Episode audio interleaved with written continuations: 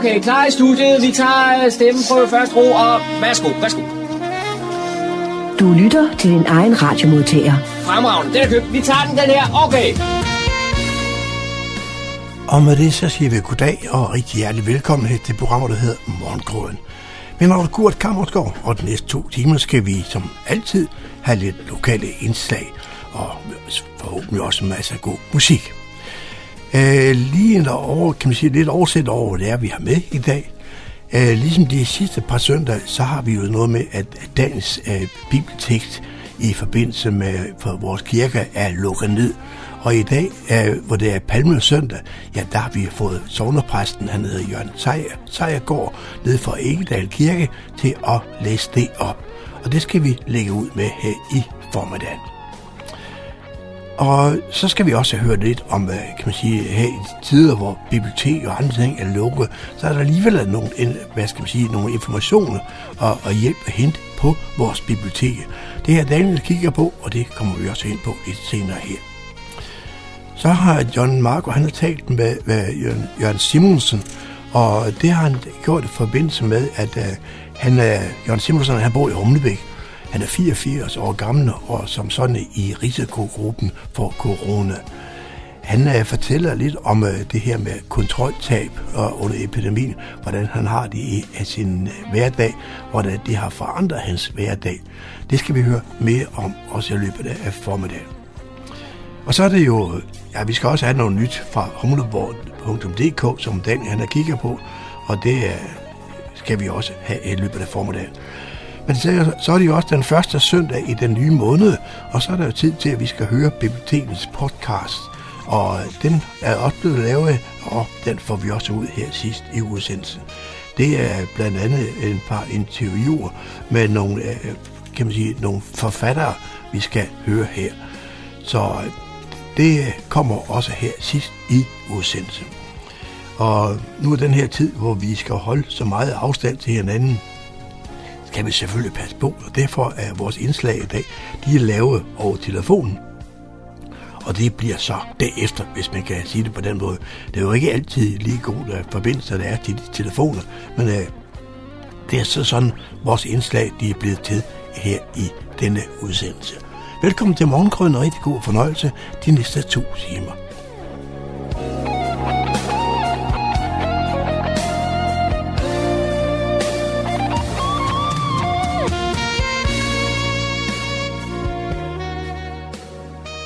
Jeg er taget til Edal Kirke i Kokkedal, hvor jeg har en aftale med sovnepræst Jørgen Sejergaard.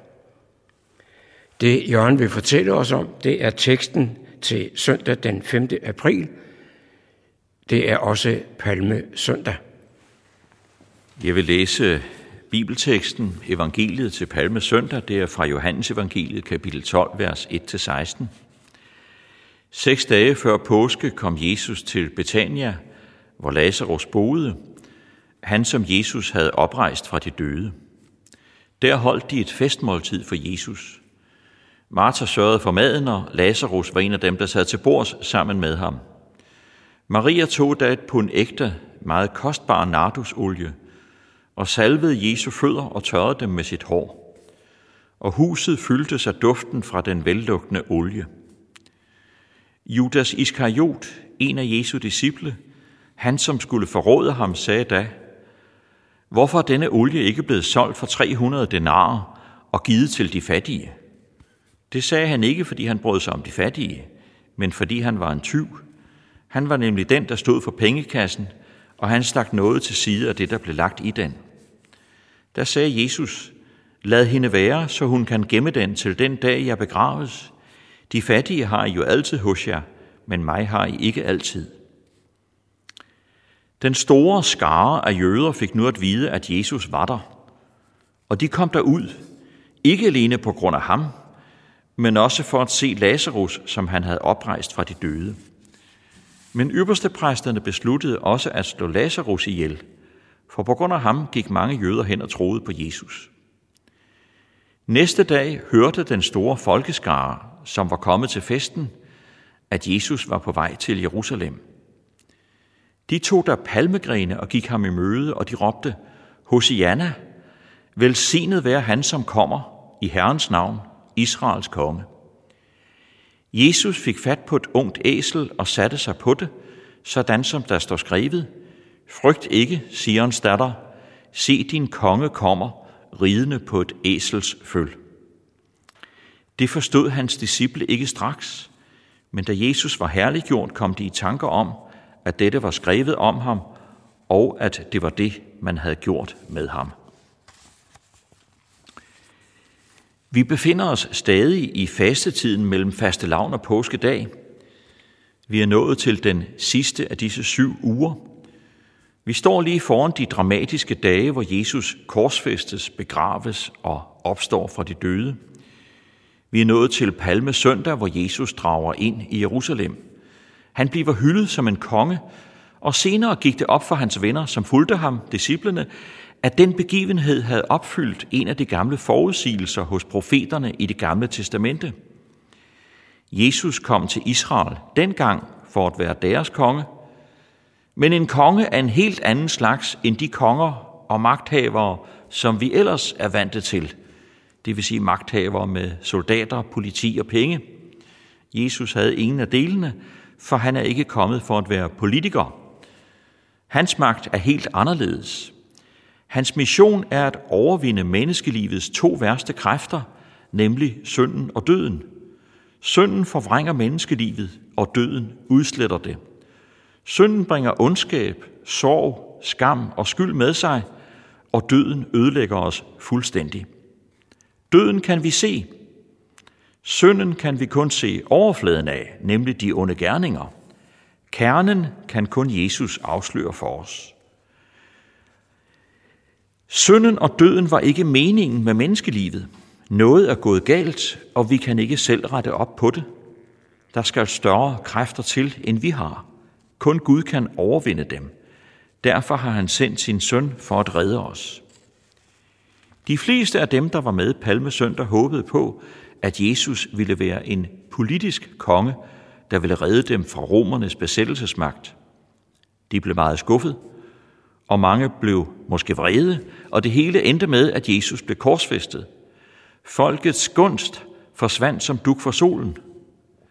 Efter Jesu opstandelse opdagede hans venner så, at Jesus har givet os en meget større befrielse, en befrielse fra politiske undertrykkere, nemlig redning fra synd og død. Jesus kom til Jerusalem dengang, og kommer nu i ånden til alle dem, der hører budskabet om ham. Han kommer for at være vores frelserkonge, befrieren fra synd og død.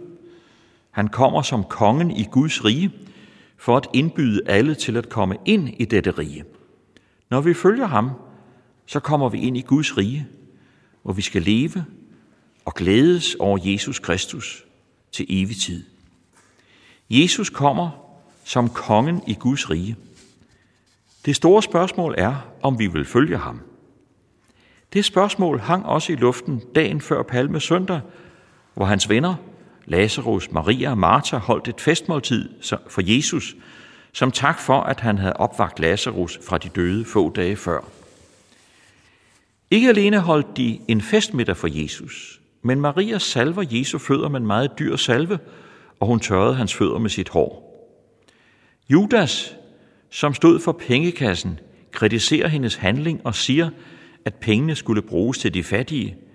Men Jesus forsvarer hende og tager imod hendes hyldest og siger, at hun skal bruge resten af salven til hans begravelse. Og så siger han de stærke ord. De fattige har I altid hos jer, men mig har I ikke altid.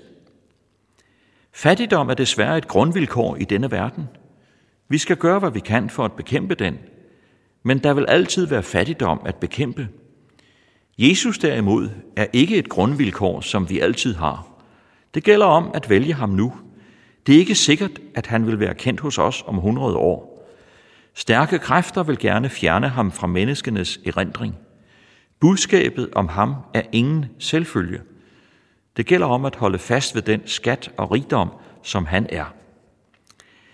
Fattigdomsbekæmpelse og politik er vigtige ting, men de kan desværre få os til at glemme det allervigtigste, nemlig redning fra synd og død. Vi skal hjælpe de fattige. Det er vores ansvar. Vi skal holde os til Jesus. Han er vores redning. Glædelig palmesøndag. Lytter til Morgenkrydderen. I studiet er det Kurt Kammerskov. Selvom at bibliotekerne de holder lukket sådan rent fysisk i øjeblikket, så er der faktisk mulighed for at komme på biblioteket. Og hvordan gør man det? Jo, jeg har ringet op til Carsten Andersen, der er bibliotekar ved Fredensborg Bibliotekerne. Velkommen til, Carsten. Tak skal du have. Jeg har et uh, væld af tilbud til folk, der øh, ligesom jer måske arbejder hjemme, eller i hvert fald lige tager en slapper i de her coronatider. Hvad kan bibliotekerne tilbyde borgerne? Øh, jamen det er jo sådan, at øh, i dag så er bibliotekerne jo meget andet end bare nogle fysiske bøger på hylderne. Vi har et meget, meget stort udvalg af, af øh, e-bøger på nettet og øh, film på nettet, som man kan streame, og lydbøger på nettet, som man kan streame. Øh, så, øh, og det er altså nogle, øh, bibliotekerne stiller til rådighed øh, for, for folk, øh, som er oprettet hos os som brugere. Ja, og når du siger, at der er de her øh, e-bøger, øh, man kan låne, der er noget med, at I har udvidet øh, muligheden for, at, øh, for antallet af bøger, man kan låne? Ja, og det er jo sådan, at øh, de her bøger, de, de skal lånes via noget, der hedder e-regionen, og, øh, og øh, der kan man normalt øh, låne, øh, jeg tror det er fire bøger om måneden, men øh, vi, har, vi har udvidet det, så man, øh, så man nu kan låne øh, ja, Otte, otte bøger. otte bøger, havde vi sat det op til jer. Ja. Øh, så vi har faktisk fordoblet det. Er det så kun i øh, Fredensborg Kommune, man har sat det op, eller er det generelt? Øh, altså, jeg tror, øh, de enkelte kommuner har gjort lidt forskelligt. Øh, jeg tror, der er mange, som ligesom også har sat, har sat øh, grænsen op, men, men det er op til, den, til det enkelte, den enkelte kommune, hvor meget de vil sætte det op. Ja. Og øh, så har I også, du nævnte noget med nogle øh, musikting Øh, og film. Film, ja. Musik har vi desværre ikke. Nej. Øh, men, øh, men film har vi via det, der hedder Filmstriben, Ja. øh, hvor man kan gå ind og, og finde rigtig mange gode film øh, og, og streame. Mm. Øh, og øh, og der, der har vi også sat grænsen op, så man kan låne lidt flere film end normalt på en måned. ja. Kan I se allerede nu, at der er en øh, øget interesse? Ja, det er der. Øh, øh, det er jo sådan, at vi, biblioteket betaler øh, hver gang nogen låner en film eller en bog, og, og vi kan da se på, at altså, vi, har, vi har da skulle putte lidt flere penge på de her konti, mm. end vi normalt gør helt sikkert. Ja. Så der, der er virkelig øh, run på det. Hvis man så er øh, studerende og normalt kommer på biblioteket for at, øh, at finde øh, information, hvad gør man så? Jamen det er jo specielt i denne tid, at der er rigtig mange, der laver opgaver, gymnasieelever og andre studerende, som laver store opgaver, øh, og som bruger biblioteket meget til at låne bøger og få skaffet bøger hjem øh, fra, fra alle mulige andre biblioteker, og det kan jo ikke lade sig gøre i øjeblikket. Øh, så, så der er man også øh, overladt til, øh, til det, man kan finde på nettet, men det er jo også rigtig meget. Og vi har også vi har store databaser med artikler, øh, som øh, på ja, både dansk og engelsk, hvor man kan finde altså, artikler om, om stort set alle emner, som man kan finde på at skrive opgaver om. Ja. Og så har vi også øh, øh, stadigvæk en service, så man kan spørge bibliotekaren, hvis man har brug for hjælp, så kan man øh, gå ind på en side, vi har lavet på vores hjemmeside, og, og udfylde en formular med, med ens opgaverelaterede spørgsmål, og så øh, vender vi tilbage øh, med nogle svar. Og det, og, altså, og det, det har jo øh, først og fremmest omkring informationssøgning, hvis man, hvis man mangler information eller nogle kilder, så, så kan man øh, spørge os, og så kan vi prøve at finde det.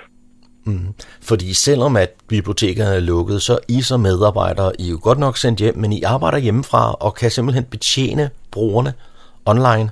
Ja, det prøver vi i hvert fald. Altså, det, det er på e-mail, øh, det foregår. Øh, men, øh, men vi er vi er på arbejde, og, øh, og vi prøver at betjene folk som godt, så godt som overhovedet muligt. Mm. Hvis nu man har lånt øh, bøger, inden bibliotekerne blev lukket ned, og afleveringsfristen her er inden den, den 13. april, hvad gør man så? Jamen, så det skal man overhovedet ikke bekymre sig om, fordi øh, det er sat ud af kraft alt det der, så man kan, man kan beholde bøgerne øh, indtil den her situation er overstået, indtil ja. vi åbner igen. Og, og når vi åbner igen, så vil der også være en periode, hvor man kan komme øh, og aflevere. Ja, jeg tænkte lige, der må være en elastik så. Ja, ja, det, det vil der være. Jeg, jeg, jeg ved ikke, hvad, hvad den bliver. Om det bliver 14 dage måske, man får, efter vi åbner igen mm. til, til at aflevere, uden at man skal øh, være bange for at få øh, gebyrer. Den, den, den dag, at man ligesom lukker samfundet op, så er der også mange, der skal skynde sig på arbejde, og så kan det man måske glemme nogle af de her bøger. Ja, ja. Men det jo det. du, du lover her, at uh, der er mulighed for en, en periode. Ja, der skulle være en, en, øh, meget, en ret øh, god frist til at, til at aflevere, Mhm. og som også in- vil inkludere en, en weekend, så man kan komme i weekend, når ikke andet at aflevere. Ja. Jeg erfarer noget helt andet, og det er noget med, at I har sådan en huskelistefunktion på jeres hjemmeside, Ja. hvor der kommer nogle, nogle ændringer, eller måske allerede er. Ja. Øhm, kan du fortælle lidt om, hvad det går ud på? Ja, øh, det har været sådan, at man, når man søger i vores database og finder nogle bøger, man er interesseret i, så har man kunne få til sådan en huskeliste, så man kan reservere dem øh, på et senere tidspunkt. Og øh, man har kunne faktisk lave øh, flere huskelister. Så hvis man vil have en huskeliste med, med børnebøger, så har man kunnet lægge børnebøger i en huskeliste. Og, øh, og hvis man vil have en anden huskeliste til romaner, så kan man have en romanhuskeliste. Nu bliver det sådan fremover, at, at man kun vil have, kunne have én huskeliste. Øh, så hvis man har oprettet flere huskelister, så vil de altså blive samlet i én huskeliste. Mm. Så det skal man lige være opmærksom på, og måske lige finde en anden løsning, hvis man stadigvæk godt har det her, vil, vil have det splittet op på en eller anden måde. Så skal man øh, øh, få det gjort inden for ja, den næste uges tid. Ja. Men øh, det kan også være, at der er nogen, der sidder og har god tid til det. Ja, det kunne da være meget hyggeligt. I har jo kan ligesom så mange andre, øh, både faste aktiviteter og øh, foredrag, arrangementer og den slags ting, øh, som jo også ligger stille. Ja. Men, men er der nogle af de her arrangementer, som har været planlagt, som nu bliver udskudt, eller bliver de bare helt aflyst? Øh, jeg håber, at det, de fleste af dem bare er udskudt, men det har vi ikke helt overblik over endnu. Øh, men øh, jeg regner da med, at, at, at vi kan gennemføre det meste af det, når vi engang åbner igen, om ikke andet så til efteråret. Jamen Carsten Andersen, jeg vil sige tak for den her information til borgerne om, hvad der rører sig på bibliotekerne i disse coronatider. Der er i hvert fald masser af muligheder inde på jeres øh, hjemmeside. Det er der i hvert fald, ja. Voksen Lokal Radio til hele Nordsjælland fra Radio Hundeborg. Jeg har ringet til Jørgen Simonsen i Humlebæk, og øh, Jørgen, kunne du lige starte med at fortælle, hvem du er? Ja, jeg hedder Jørgen Simonsen, og øh, jeg er 84 år, og øh, har tidligere været med i øh, byrådet i den gamle Fredensborg Humbæk Kommune for de konservative. Og nu er jeg medlem af seniorrådet i Fredensborg Kommune og også i bestyrelsen af ældresagen i Fredensborg Kommune. Og du nævnte lige din alder, og det er det, der er anledning til, at jeg ringer til dig. Fordi du havde en artikel i Amtsavisen her forleden, hvor du var inde på et begreb, der hedder dødsangst og kontroltab. Hvad, hvad mener du egentlig med det? Ja, jeg hører jo til det, der hedder risikogruppen. Og øh, man taler meget om risikogruppen. Når, når, hvis der er en udsendelse øh, i, øh, i tv, så nævner man ordet øh, risikogruppen hele tiden. Og jo mere, og hver gang jeg hører den, så tænker jeg, når jeg er i risikogruppen, øh, hvad betyder det egentlig? Øh, og hvordan er det med den her sygdom? Øh, hvordan forløber den? Skal man i respirator? eller kan man komme på hospitalet og ligge derhjemme. Jeg kender ikke forløbet af sygdommen, og, og derfor bliver jeg sådan lidt, får lidt dødsangst og siger, nå ja, noget, noget skal man jo dø af. Så øh, det, er meget, det er meget ubehageligt, så derfor har jeg øh, gjort det, at jeg ikke ser de her udsendelser mere om, øh, om corona. Så er det jo næsten umuligt at, lægge, og åbne fjernsynet. Det foregår jo konstant hele tiden. Det lyder da ikke særlig godt, at du slukker for, for medierne, fordi det er jo den eneste måde, vi kan blive informeret om, om den forfærdelige situation, vi er i. Ja, det er rigtigt, men øhm, det, medierne de gør jo det, at de øh, hele tiden taler om, hvor mange der er blevet smittet, men de fortæller ikke, hvor mange der er blevet raske. Altså, man har indtrykket af, at øh, alle, der bliver smittet, de bliver ved at være smittet, eller de kommer på hospitalet. De fortæller slet ikke noget om sygdommen. Så det var derfor, at, øh, at jeg kontaktede øh, Steffen Slot, og han har så kontaktet en øh, læge, i lokal læge her i Humlebæk, og, det, og han har så fortalt om, hvordan sygdommen egentlig forløber, og det har så gjort, at jeg føler mig langt bedre tilpas, så nu tager jeg godt åbne fjernsynet igen. Ja, for jeg synes da ellers, at myndighedernes håndtering umiddelbart øh, på mig virker ganske fornuftig. Der er daglige pressemøder, og vi får en masse information, og vi får også regler om, hvordan vi skal forholde os. Ja, øh, det er efterhånden gået op for mig, hvad, hvad man skal gøre. Og jeg tror også, det er gået op for alle andre ældre, øh, hvad, hvad de skal foretage sig. Altså, de skal nemlig ikke foretage sig noget som helst. De skal være indendørs, og ellers ikke være sammen med for mange mennesker. Og, øh, og, og det tror jeg efterhånden er sivet ind hos os alle sammen. Radio Humleborg. Nordsjællands mest voksne lokalradio. Du, du nævner også i den artikel, at du er gået i selvvalgt isolation. Nej, ikke andet end, at øh, jeg følger reglerne og øh, bliver hjemme. Og, og så går jeg tur med min hund et par gange om dagen og sørger for at holde afstand til de mennesker, jeg møder, som man, som man snakker med. Og øh, så er jeg så heldig, så øh, min kone, som er meget yngre end mig, hun, hun køber ind og sørger for tingene. Det vil sige, du lever faktisk på samme måde, som, som nu for eksempel jeg gør i min lille familie. Vi er to, og vi sørger for at kun at være to. Vi ser ikke andre og besøger ikke andre på nogen måder. Nej, det er fuldstændig rigtigt. Så ringer man jo til hinanden og ringer og, og snakker frem og tilbage og prøver at tale om noget andet end coronavirusen. Fordi så bliver man jo i dårlig humør igen. Så, og nu har jeg så fået fra, øh, fra lægen, der har jeg fået en, han skrev jo også en lang artikel i, øh, i avisen og forklaret om det, og øh, det har altså hjulpet mig. Det jeg mangler nu, det er en forklaring på, hvad sker der, hvis man kommer på hospitalet.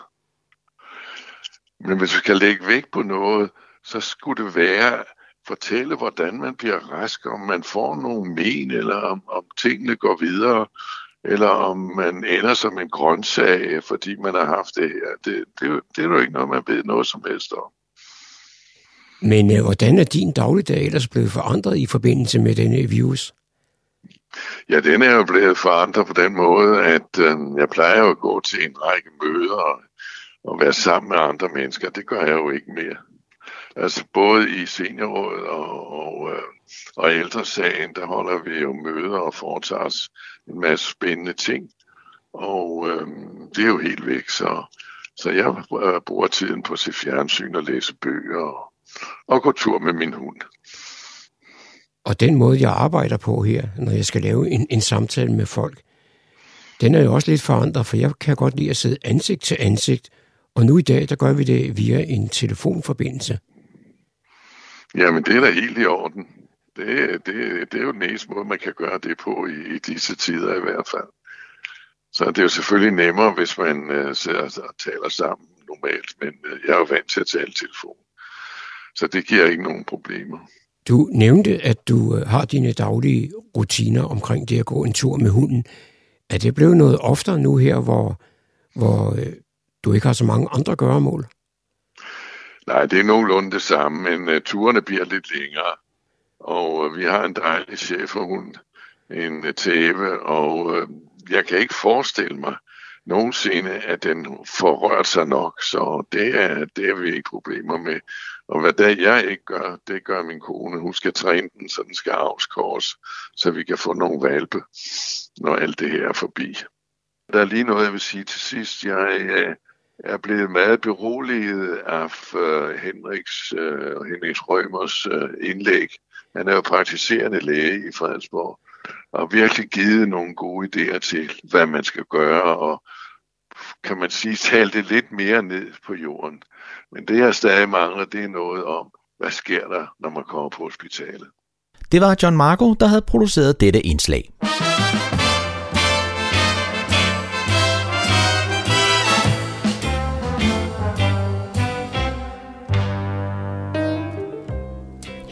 Lytter til et program, der hedder Morgenkrøderen. En hver lighed med nogen anden eksisterende radioprogram må siges at være ren helt.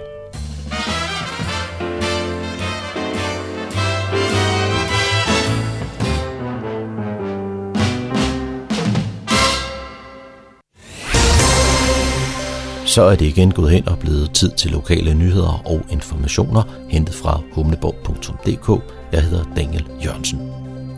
Alle gudstjenester og øvrige arrangementer i kirkerne er på grund af coronakrisen aflyst forløbigt til den 13. april. Det er anden påskedag. Dog er der åben for visse handlinger. Hold dig orienteret på kirkernes hjemmeside.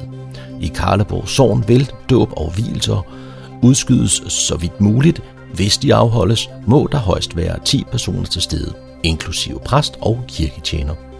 Bisættelser kan finde sted med et begrænset antal gæster efter kirkens størrelse. I Niveau Kirke kan der være 31 gæster, i Egedal Kirke 35 gæster og i Karlebo Kirke 20 gæster til bisættelser og begravelser. Spørg på kirkegården eller hos den præst, der står for handlingen. Præsterne er stadigvæk i sovnet og til rådighed for samtale og støtte, men man opfordres til at ringe eller skrive. Karlebo Sovns hjemmeside opdateres løbende med information. Niels Storgård Simonsen, der er formand for Karlebo Lokalhistoriske Forening og leder af Fredensborg Museum i Auderød, har valgt at stoppe vores udgang som leder af Fredensborg Museet.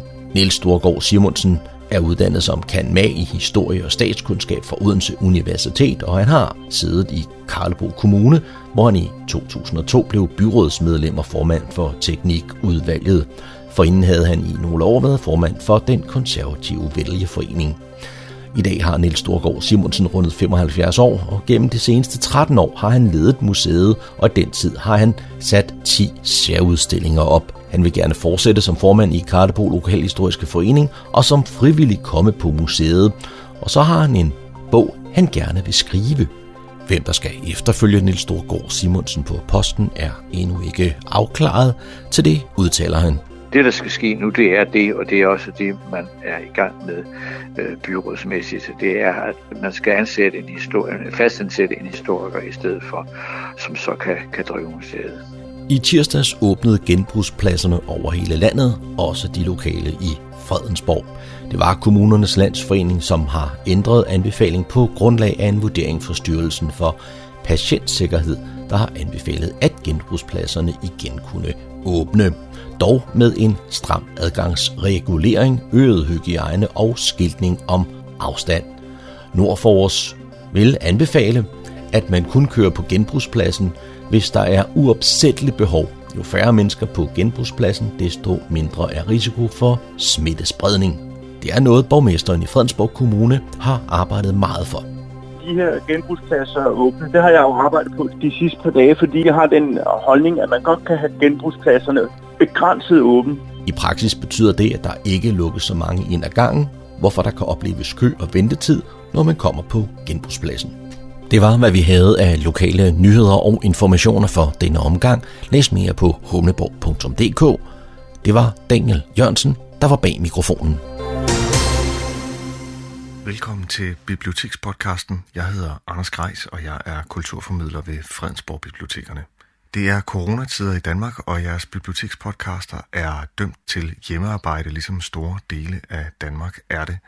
Og det betyder, at det her afsnit af bibliotekspodcasten ikke bliver produceret helt på den samme måde, som vi plejer. Vi kan nemlig ikke øh, indspille det her afsnit nede i de lækre studier hos Radio Humleborg. Det her afsnit det bliver indspillet hjemme hos mig, og jeg sidder her og kigger ud af vinduet, ud på skoven og ud på en verden, der på alle måder er fuldstændig forandret i forhold til, hvordan den plejer at være. Pandemien er over os, og vi er isoleret, og øh, vi bliver bombarderet med information om, hvor galt det kan gå, og hvilken retning pandemien bevæger sig i. Og det kan jo godt gøre selv den mest øh, hårdføre bibliotekar en lille smule bekymret. Og øh, derfor så griber jeg selvfølgelig ud efter det, som har hjulpet mig så tit, nemlig litteraturen. Og jeg undrer mig faktisk lidt over, hvad kan litteraturen må egentlig gøre for os lige nu? Altså, litteraturen kan jo ikke helbrede en virus, men måske er der noget andet, den kan bidrage med, som kan hjælpe os igennem den her tid. Det vil jeg i hvert fald øh, forsøge at undersøge i det her afsnit af Bibliotekspodcasten. Og øh, jeg vil finde ud af det ved at ringe til to mennesker, som helt sikkert ved noget om den slags, altså om hvordan litteraturen kan hjælpe os igennem krisetider, og hvordan den kan behandle nogle af de helt store problemer på jordkloden. Og øh, jeg vil blandt andet ringe til øh, forfatteren Hanne Vibeke Holst, som i 2017 udgav den roman, der hedder Som Pesten. Den har vist sig at være lidt af et øh, forsyn. Der er i hvert fald rigtig mange ting i den roman, der går igen i det, vi oplever lige nu under coronapandemien her. Så det kunne jeg godt tænke mig at tale med hende om. Men allerførst så vil jeg ringe til Gregers Andersen, som er postdoc ved Stockholms Universitet. Og han forsker blandt andet i, hvordan klimaforandringer og store øh, globale udfordringer kommer til udtryk i litteratur og film og anden kunst. Så ham vil jeg lige forsøge at ringe til her og høre ham om, hvad litteraturen må kan gøre for os. Det Gregers. Hej Gregers, det er Anders fra Fredensborg Bibliotekerne. Hej. Gregers, øh, tak fordi jeg må ringe og forstyrre dig midt i øh, pandemien. Jamen, øh, det var så lidt. Jeg sidder jo her og øh, er hjemmedømt, ligesom de fleste andre, og, øh, og så griber jeg meget naturligt ud efter øh, litteraturen, som jo står mig øh, meget nær, og det er noget, som du faktisk ved noget om, for du er jo øh, kulturforsker, og nu håber jeg, at jeg siger det rigtigt, du er også postdoc i miljøhumaniora ved øh, Stockholms Universitet. Det er fuldstændig rigtigt sagt, ja. ja.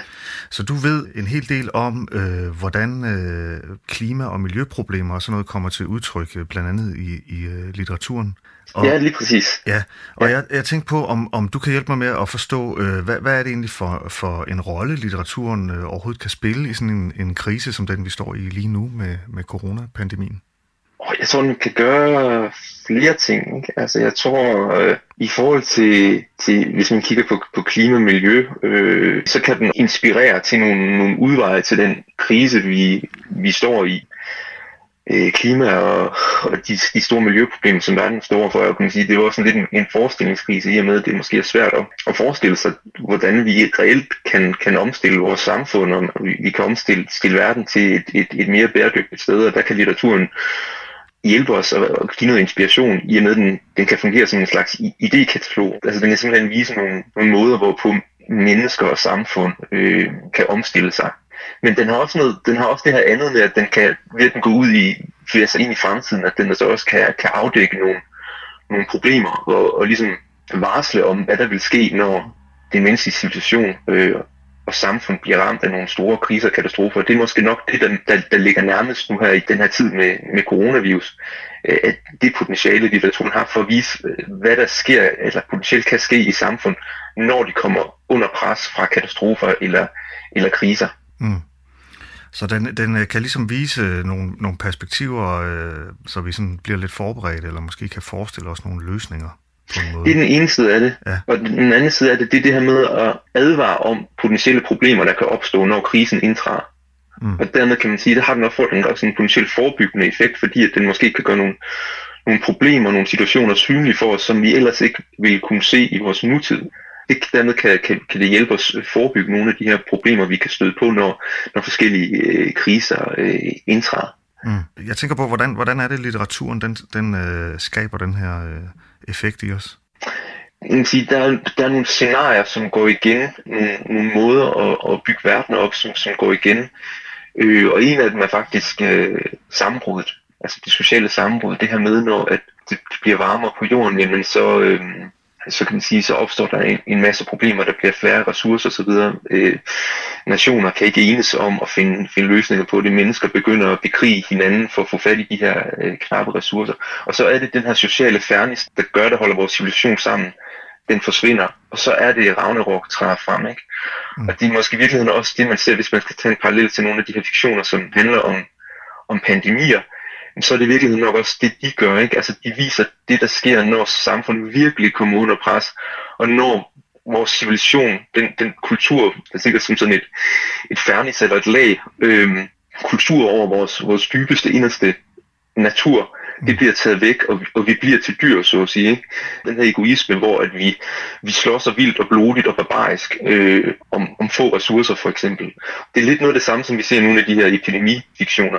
De har også det her element i sig, at de i hvert fald på den ene side er interesseret i at af, af, afdække og afspille det her scenarie, hvad der sker, når at den menneskelige civilisation den, den hører op og går i stå, og den her meget, det her meget dyriske side af, af mennesket får lov til at, at, at råde vildt. Så det her med, at civilisationen ligesom bliver skrællet af os, det, det er i hvert fald noget, som, som øh, litteraturen øh, er god til at beskrive. Altså, øh, jeg tænker på det her hamstring og sådan noget, som måske lidt er nogle små eksempler på, at, øh, at, man, øh, at menneskeheden mister noget af sin almindelige pli. Lige øh, præcis, ikke? Ja. Der har vi allerede et element af det, som fiktionen ligesom, altså den, den tager det og eksponerer det i en endnu større skala. Det afhænger selvfølgelig også, hvad det er for en genre, vi taler om, fordi mm. man siger, der hvor det bliver allermest ekstremt, det er selvfølgelig i horror-genren. Mm. Det bliver opskaleret på sådan en måde, at altså, nærmest nogle gange, så er det jo sådan i nogle af de her pandemifilm, også i, og faktisk også i klimafiktioner, at, at mennesker faktisk øh, forfalder nærmest til, til, til kannibalisme og så videre. Ikke? Mm. Der er også andre genrer, hvor det mere er sådan noget med, at så er man mere interesseret i at sige, hvordan reagerer samfundet, hvad er det for nogle bastioner, vi har i os selv som mennesker, men også hvad er det for nogle bastioner, vi har som samfund, der kan forhindre, at vi når derhen, hvor det hele bare falder fra hinanden. Det hamstringen er bare et, kan man sige, det er jo et lille skridt hen imod det her meget større barbari, den her meget større ravnerok. Jeg, jeg har sådan et indtryk af, at uh, litteraturen tit uh, tegner et uh, worst case scenario med de her ting. Altså, øh, når, når civilisationslaget bliver skrællet af os mennesker, så bliver vi nogle forfærdelige dyriske nogen, ikke, som forfalder til kannibalisme og hamstring og, og alle mulige andre forfærdeligheder. Kender du nogle eksempler på den her øh, type litteratur, som øh, er, er, ser mere håbefuldt på fremtiden? Der er mange fiktioner, hvor, at, hvor at det første går rigtig dårligt i den forstand i, med at ligesom sige, at den globale opvarmning eller andre store miljøproblemer eskalerer ud af kontrol, og så står menneskeheden i den her situation, at de skal finde nogle løsninger på de her øh, problemer. Øh, og så går de sammen, du ved, på tværs af nationer, mm. på tværs af menneskelige uenigheder, og finder nogle løsninger. Altså meget, mange katastrofefilm, hvis man tænker over det. Altså man kan tænke på sådan nogle film som 2012, øh, The Day After Tomorrow og sådan noget. Det handler faktisk om, at menneskeheden forener sig og finder løsninger på, på meget alvorlige øh, kriser. Så det var ligesom det første scenarie, som litteraturen tit benytter sig af. Altså det her sociale sammenbrud. Hvad sker der, når civilisationen bliver skrællet af menneskerne? Ja, det den næste forestillingsform, som, som jeg har fundet i, i klimafiktionen. Altså, det er det, jeg kalder domfældelsen. Mm. Og det er simpelthen det scenarie, hvor man kan sige, at hele jordsystemet siger, nu er det nok, øh, og slår tilbage mod menneskeheden mm. og faktisk laver nogle katastrofescenarier, der gør, at, at menneskeheden kommer under pres og må finde tilbage til en form for ydmyghed. Det er en viderebygning på det scenarie, man kender fra de Bibelen og som nogle af de antikke myter, hvor at naturkatastrofen egentlig markerer Guds utilfredshed med menneskeheden. Ja. Det, det er i virkeligheden det, som klimafiktionen tager ind, og så der, der er det bare ikke Gud, der gør det længere. Der bliver det sådan en, en idé om alle dyr og planter forenet, der siger, I kan ikke blive ved med at gøre det her mod os på en måde er det et, et ret syret scenarie, men det er faktisk, det går igen i ret meget, øh, mange klimafiktioner. Og på en måde så hænger det egentlig også, synes jeg, sammen med, med coronakrisen i dag, fordi det også peger på en eller anden fundamental forbundethed mellem det menneskelige og det ikke-menneskelige. Mm. Fordi menneskeheden er så massivt til stede, at, vores, at vi på alle mulige måder bliver blandet sammen med, med det ikke-menneskelige. Det giver bagslag på en eller anden måde. Mm. Og det synes jeg på en måde også, kan coronakrisen den inkarnerer. Øhm, så der er en forbindelse til nogle af de her lidt øh, vilde øh, fiktioner, hvor at hvor øh, klimaet og hele jordsystemet, dyr og planteliv slår tilbage mod menneskeheden. Mm. Øh, hvis det er øh, naturen, der, der giver os en påmindelse om, at vi fylder for meget, så er det jo meget interessant, at vi ser nogle verdensledere gå ud og, og i talsætte det her som en krig. Krigsbilledet er, er, er, er et interessant det at gribe ud efter i den, i den sammenhæng. Jamen, det peger faktisk også rigtig godt sammen med, med, med den her domfældelse, som jeg lige har talt om. Mm. Fordi at der bliver krigens, den bliver også brugt som metafor i mange af de her fiktioner. Mm. Og, og det, der så er i de her fiktioner, det er, at, at naturverdenen øh, presser menneskeheden så meget, at menneskeheden må indgå en form for fredsaftale. Mm. Det må finde tilbage til en ny ydmyghed. Så i virkeligheden, de her, den her krigsretorik passer, bedre, passer faktisk bedre ind i forhold til det scenarie, der er, end, mm. i forhold til, til konspirationen som mere af det her med, som man kender måske især fra USA med, at der simpelthen er en benægtelse af, at den globale opvarmning er, er menneskeskabt. I, I det scenarie der er det typisk nogen, der har nogle økonomiske, politiske interesser, som bruger den en global, en global opvarmning, som i de her fiktioner er en fantasi, øh, er øh, en forestilling, er et instrument til manipulation, og, og, og få, få noget, noget magt, nogle egne interesser ført igennem. Mm. Hvad, kunne være, hvad kunne være eksempler på, øh, på litteratur, som sådan arbejder ud fra det her konspirationsscenarie? Og det kunne være sådan en, en, en klassisk bog der af Michael uh, Crichton, ham der skrev uh, Jurassic Park. Det er sådan noget litteratur, mange mænd måske godt kan lide, kunne man forestille sig. Det er i hvert fald ofte mandlige helte. Men han har skrevet sådan en bog, der hedder Frygtens ansigt på dansk. Ja. Og den handler netop om sådan en miljøaktivistisk gruppe, der, der faktisk laver nogle katastrofer selv, under påskud af, at det ligesom er den globale opvarmning. Mm. Der, der er et scenarie mere, der er faktisk to mere, øh, som ja. du har arbejdet med, ikke? Jo, det, det første scenarie, det er det, den kalder, det, det, jeg kalder tabet af vild natur. Ja. Og det hænger lidt sammen med det, jeg talte om tidligere, at vores indflydelse på jordsystemet bliver så massiv, vi er så mas- altså en menneskelig art er så massiv til stede overalt på jorden, at ideen om, at der faktisk eksisterer områder, der ikke er påvirket af menneskeheden, den forsvinder. Selv de steder, hvor der er allermindst tegn på menneskecivilisation, hvor der er allermindst menneskelig tilstedeværelse på hele kloden, der er mennesker alligevel til stede gennem den globale opvarmning. Så former vi i princippet også livet alle steder på kloden. Ikke? Og i nogle af de her bøger, der har det her scenarie i sig, jamen de foregår typisk på Antarktis eller andre steder, hvor at isen forsvinder. Der er en, der er en roman, der hedder Eistau på tysk, af en tysk forfatter, der hedder Ili Trojanov, som er oversat til dansk under titlen Isbrud. Der har du typisk nogle, nogle hovedpersoner, som faktisk er forskere, og som tager til de her steder, hvor isen øh, smelter, for ligesom, kan man sige, at dokumentere, hvad det er, der sker. Og det de så oplever, det er, at de bliver knyttet eksistentielt følelsesmæssigt til de her områder, og derfor får man også gennem dem beskrevet, hvad der sker, når de her områder forsvinder. Hvorfor det er, at vi har brug for, for vildmarker. Hvad det er, vildmarker kan gøre eksistentielt ved os. Og mm. det var igen det, for at komme tilbage til domfældelsen. I høj grad den øh, forståelse og fornemmelse af det ikke menneskelige, vi har behov for i en tid, hvor at vores tilstedeværelse er så blevet så dominerende, at den skaber faktisk kriser, der tror vores egen eksistens på, ja. på, på sigt. Og på det gør coronavirusen jo også. Men lige pludselig så viser sig, at der er nogle ting, vi ikke har tænkt over. Den opbygning, vi har lavet, de strukturer, vi har dannet, de vender sig mod os. De bliver, de bliver lige pludselig en, ja, en akillesæl, ikke? Ja. Øh, og det kan man, der, der er en sammenhæng der mellem, tænker jeg, mellem, mellem coronakrisen og, og, og, og nogle af de scenarier, som er indbygget, blandt andet i klimafiktion. Ja. Og så er der et scenarie mere, som, øh, som klimafiktionen øh, benytter sig meget af.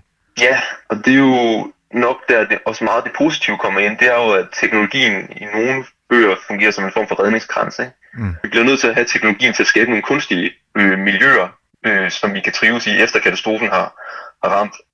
Altså, det giver også menneskeheden mulighed for at, at bygge nogle, nogle verdener, som fuldstændig svarer til dit eget ønsker og behov. Mm.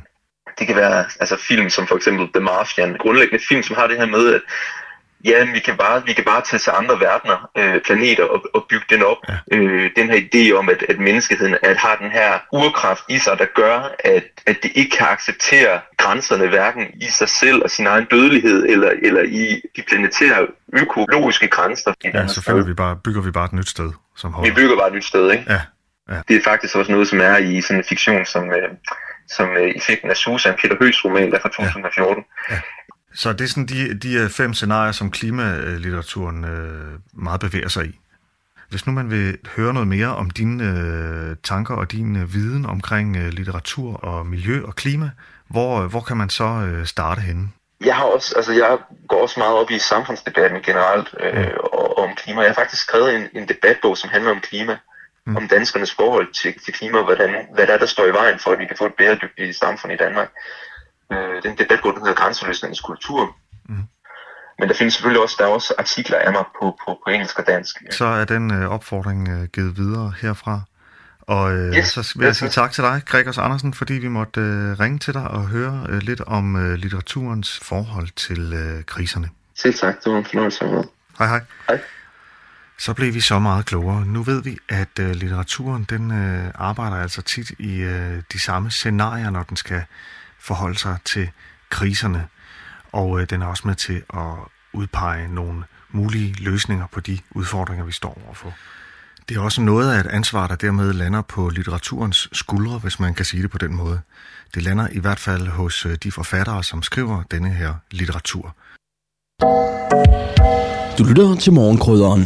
Og nu vil jeg prøve at ringe til Hanne Vibeke Holst og øh, høre, hvad hun tænker, at litteraturen kan gøre for os i en krisesituation som den her. Og Hanne Vibeke Holst, hun udgav i øh, 2017 den roman, der hedder Som Pesten. Og den øh, har faktisk vist sig at være lidt af et forsyn, den roman. Den handler nemlig om øh, udbruddet af en virus, der hedder H5N9, som lynhurtigt bliver til en verdensomspændende pandemi. Og der er rigtig meget i Som Pesten, som minder om den situation, vi står i nu. Så jeg synes, det er nærliggende at ringe til Hanne Vibeke Holst og høre, hvad hun tænker, at litteraturen kan gøre for os i en krisesituation som denne her. Hej Hanne Vibeke, det er Anders fra Fredensborg Bibliotek. Tak fordi jeg må ringe og forstyrre dig her midt i det hele. Du udgav jo i 2017 den roman, der hedder Som Pesten, og den handler jo om et øh, virusudbrud, som bliver til en pandemi. Så jeg kunne godt tænke mig at spørge dig, altså kunne du se ind i fremtiden, dengang du skrev den roman, eller hvad? For det er jo påfaldende så mange ligheder, der er med den situation, vi står i lige nu. Ja, det kunne jeg, men det er ikke, fordi jeg har en krystalkugle eller et, øh, en kop med kaffegrums eller noget som helst. Det var, fordi jeg researchet mig frem til den viden. Jeg fik en lille fornemmelse af, at der kunne ligge noget der. Jeg skulle udvikle en tv-serie, som skulle foregå i Genève med de store øh, FN-organisationer og humanitære organisationer osv. Jeg havde en idé om, at det kunne selvfølgelig være, at der var risiko for, at vi kunne få en, øh, den spanske søge 2,0. Fordi vi begyndte jo at nærme os 100 år for den spanske syge, og det er, kalder man jo en 100 års hændelse. Så kom jeg over i WHO. Det lyder meget nemt, det var ikke helt så nemt. Men, øh, men jeg blev lukket ind derovre og fik fat i nogle eksperter, og, og dem spurgte jeg om, hvorvidt at vi overhovedet havde en risiko for at stå foran en 100 års hændelse. Og så sagde de, øh, ja, vi siger ikke hvis, vi siger når. Og så stod det jo mig jo klart, at ja, det er der en høj sandsynlighed for, at vi snart får. Om det kan være det kan om fem måneder, fem år, øh, 10 år, men det er ikke om 50 år. Mm. Det var simpelthen ren og skær øh, gravearbejde, der, der gjorde, at jeg var i stand til at skrive en så øh, præcis forudsigelse faktisk. Ja, for det kan man jo se, at det er nu. Den roman er jo en ret præcis øh, forudsigelse af, hvad vi gennemlever lige nu. Ja, ja. Jo, det, det vilde med den også, var jo faktisk også at råbe op og sige, prøv at høre, den er på vej, vi må gøre noget. Altså, I må gøre noget, politikere, I må gøre noget, myndigheder, I må gøre noget.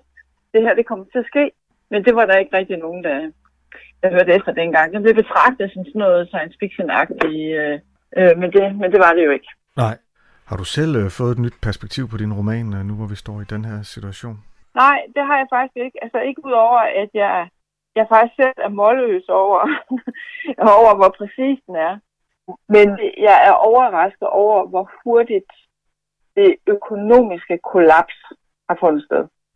Det der med, at virus i virkeligheden rammer Øh, økonomien så hårdt, og hele den der økonomiske globale infrastruktur, den i løbet af 0,0 brød sammen. Det havde jeg ikke forudset. Så det er den ene ting. Og den anden ting er, at jeg havde ikke forudset, eller jeg havde ikke turde håbe på, at vi i Danmark faktisk ville være så velfærdsstatsorienteret, som vi har været. Altså, at vi ville være villige til at lukke så meget ned. Ja. I som pesten, der har, der har vi jo en, øh, en uh, hovedperson i Karoline Brander, som, uh, som kæmper imod pandemien, kan man sige, ikke? Ja. Øh, og, og, og på en eller anden måde, så er det også en roman, der peger på øh, en hel masse mennesker, som har øh, en slags ansvar i den her øh, ja. situation. Ja. Øh, jeg kommer sådan til at tænke på, synes du, at man som forfatter også har en type ansvar, øh, når menneskeheden står over for sådan nogle ting her, som en pandemi?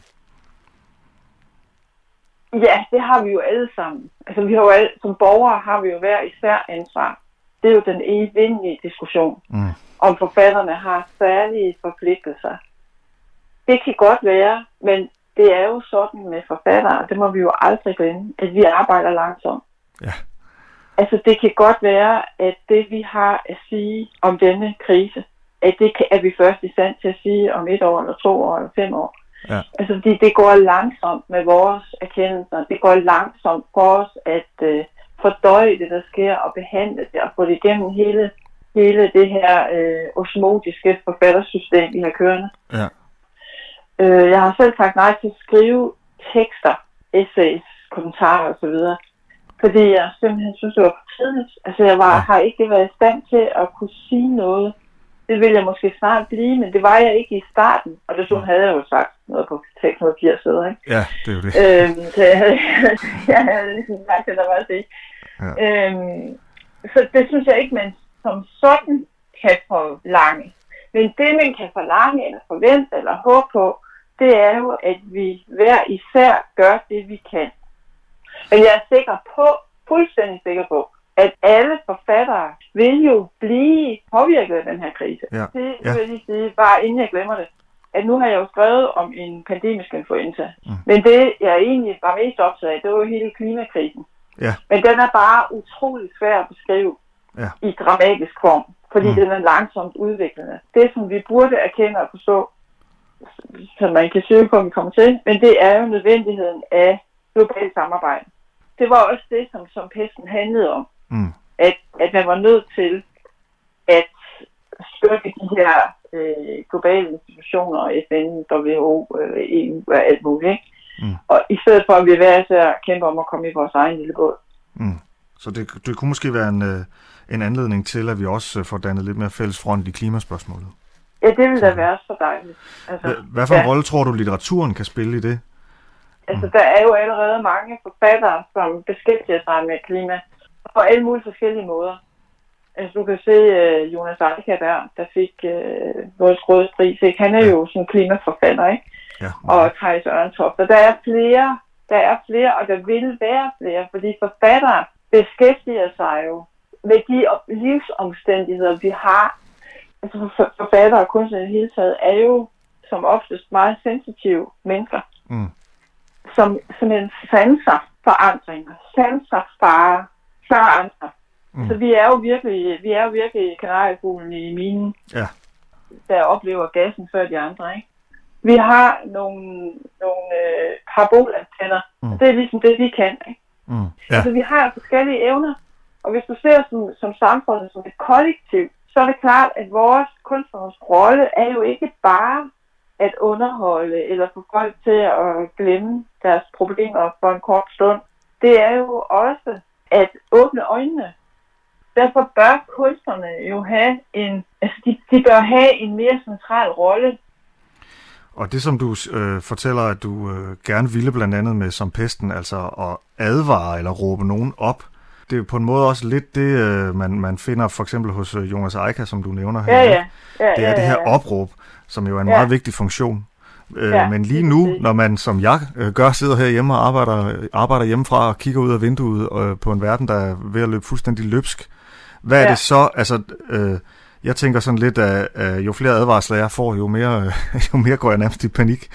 Altså, hvad kan litteraturen gøre for mig ellers, tror du? Altså, er der, er der nogle andre øh, funktioner, øh, litteraturen ligesom kan udføre for os, der sidder her og, og bare øh, det, flyder det med? som vi der, ja, altså forfattere og kunstnere er ligesom sådan nogle myrer, der hele tiden samler den her myretue. Altså vi prøver hele tiden på at få den her myretue til at hænge sammen.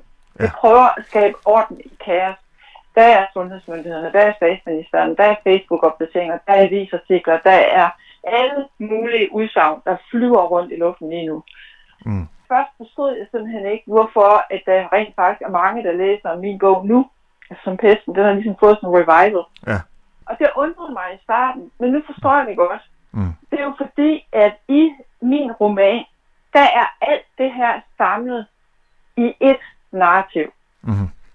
Alle de her flyvske brækker, dem har jeg jo omhyggeligt siddet og sat sammen til en samlet historie.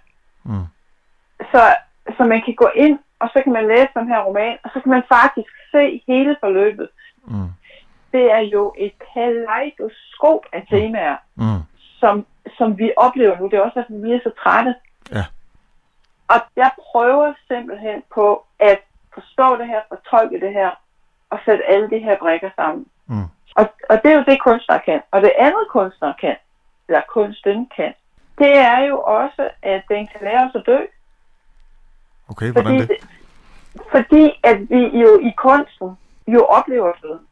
Altså døden bliver jo beskrevet i kunsten mange gange. Men livet bliver også beskrevet i kunsten, og eksistensen bliver beskrevet i kunsten. Altså kunsten forholder sig jo til eksistens, mm. til det at leve, til det at træde frem, til det, til det at være i livet. Og derfor lærer øh, kunsten os jo også, hvor det er, udfordringerne lever i forhold til at leve et fuldt liv. Alle de der ting, de bliver jo behandlet i kunsten i litteraturen. Og det er derfor, at litteraturen er så vigtig altid, men jo især i krisetider. Mm. Der er jo meget af den her klimalitteratur for eksempel, og Jonas Eikær og sådan noget, det er jo meget sort. Det er jo virkelig ja. sort synet. Men jeg kan mærke, at jeg kan ikke holde ud, at det bliver bare værre. Og vi lærer ingenting af det her. Mm. Så har jeg det sådan, hvis det er det, vi tror på, så kan vi lige så godt lukke butikken. Så det er lige meget. Ja. Så kan vi lige så godt holde det store ædegilde en gang for alle, og så er det det. ja. Så er der ikke noget at tro på, så er der sådan set ingen grund til at stoppe om morgenen. Så litteraturen skal også give os håb? For mig er det blevet vigtigt, at der er et håb. Vi står simpelthen lige nu og skal vælge mellem dystopi og utopi. Mm. Og det er et valg, vi har. Det er et reelt valg, vi har. Og der vælger jeg jo selvfølgelig utopien. Det, det er der også behov for. Det, ja. Der er behov for, at nogen holder den der uh, utopiske fane højt. Ja. Hvis, man, øh, hvis det er håbet, man leder efter nu, og det er vi nok ja. mange, der gør, og ja. man er blevet færdig med at læse som pesten, ja. øh, hvad, hvad vil du så foreslå, at man kaster sig over? Øh, Inger Christensens øh, alfabet. Mm. Den, den er jo sådan skrevet i atomkrigens skygge. Mm. Men, øh, men der er også så meget håb, fordi der er så meget sandhed. Men håbet findes jo. Og det er ekstremt vigtigt at vide, at håbet findes. Der er jo også altid en, et håb og en trøst i sproget. Fordi der er ord for alting. Vi har ord for alting. Og hvorfor har vi ord for alting? Det er fordi, vi har været der før. Vi har været i situationen før. Vi har været i ruin ordet ruin. Ikke? Vi mm. har et ord, der hedder ruin, mm. men vi har også et ord, der hedder genopbygning. Hvorfor har vi det? Det er fordi, vi har stået i ruiner, og vi har genopbygget. Mm. Så... Og vi har krise, krise selvfølgelig, men vi har jo også mulighed. Vi har sprog for håb og for det håbefulde. Det er i sig selv et bevis for, at det er muligt at gå af den vej. Mm. Altså vi, vi har ord for alt det der, vi skal bruge. Mm. Og det, at de ord findes, det er trøsterigt på den måde, at det fortæller os, at der har været mennesker på andre tider i historien, der har gennemlevet ikke bare det her, men noget, der har været meget, meget værre. Nemlig. Tak fordi jeg måtte ringe til dig, og øh, tak. tak for påmindelsen om, at det altså er sproget og litteraturen, som viser os, at det er muligt faktisk at komme, så, komme over det er, og igennem det er, det er de her kriser. Så tak for det, og tak for din tid. Selv tak. Hej hej. Hej. Ja, så er der der håb endnu i litteraturen og i sproget, om ikke andet i hvert fald. Hvis du har lyst til at øh, læse eller lytte til nogle af de øh, romaner, som er blevet nævnt i det her afsnit af Hanne Vibeke Holst og Gregers Andersen, eller hvis du har lyst til at se nogle af de film, som øh, Gregers Andersen han øh, henviste til, så kan du gå ind på øh, podcastens hjemmeside, som ligger inde på fredbib.dk-podcast. Her kan du også lytte til de andre afsnit af Bibliotekspodcasten, og du kan se alle de ting, som biblioteket stiller til rådighed. Lige nu har vi blandt andet en corona-hjælpepakke liggende inde på hjemmesiden med en masse indhold, du kan kaste dig over. Jeg hedder Anders Grejs, jeg er kulturformidler ved Fredensborg Bibliotekerne, og jeg kigger lige nu ud af vinduet på en verden med en lille smule mere håb. Tak fordi du lyttede med. Disse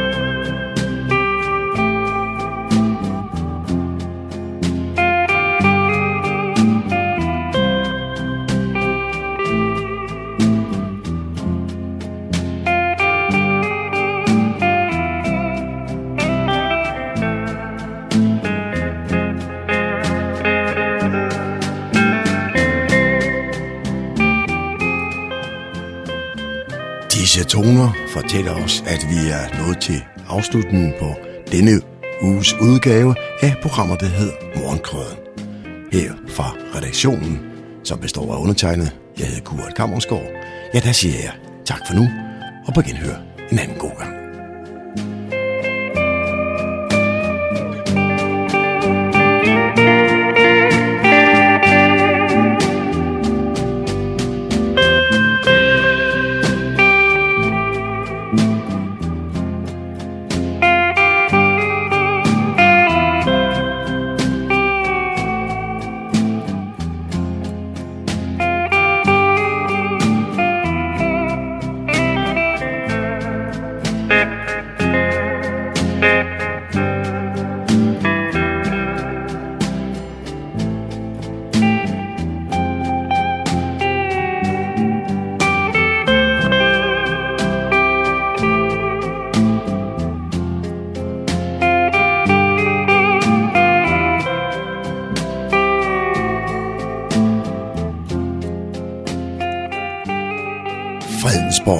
Lokalradio. Radio Humleborg. Nordsjællands mest voksne lokalradio.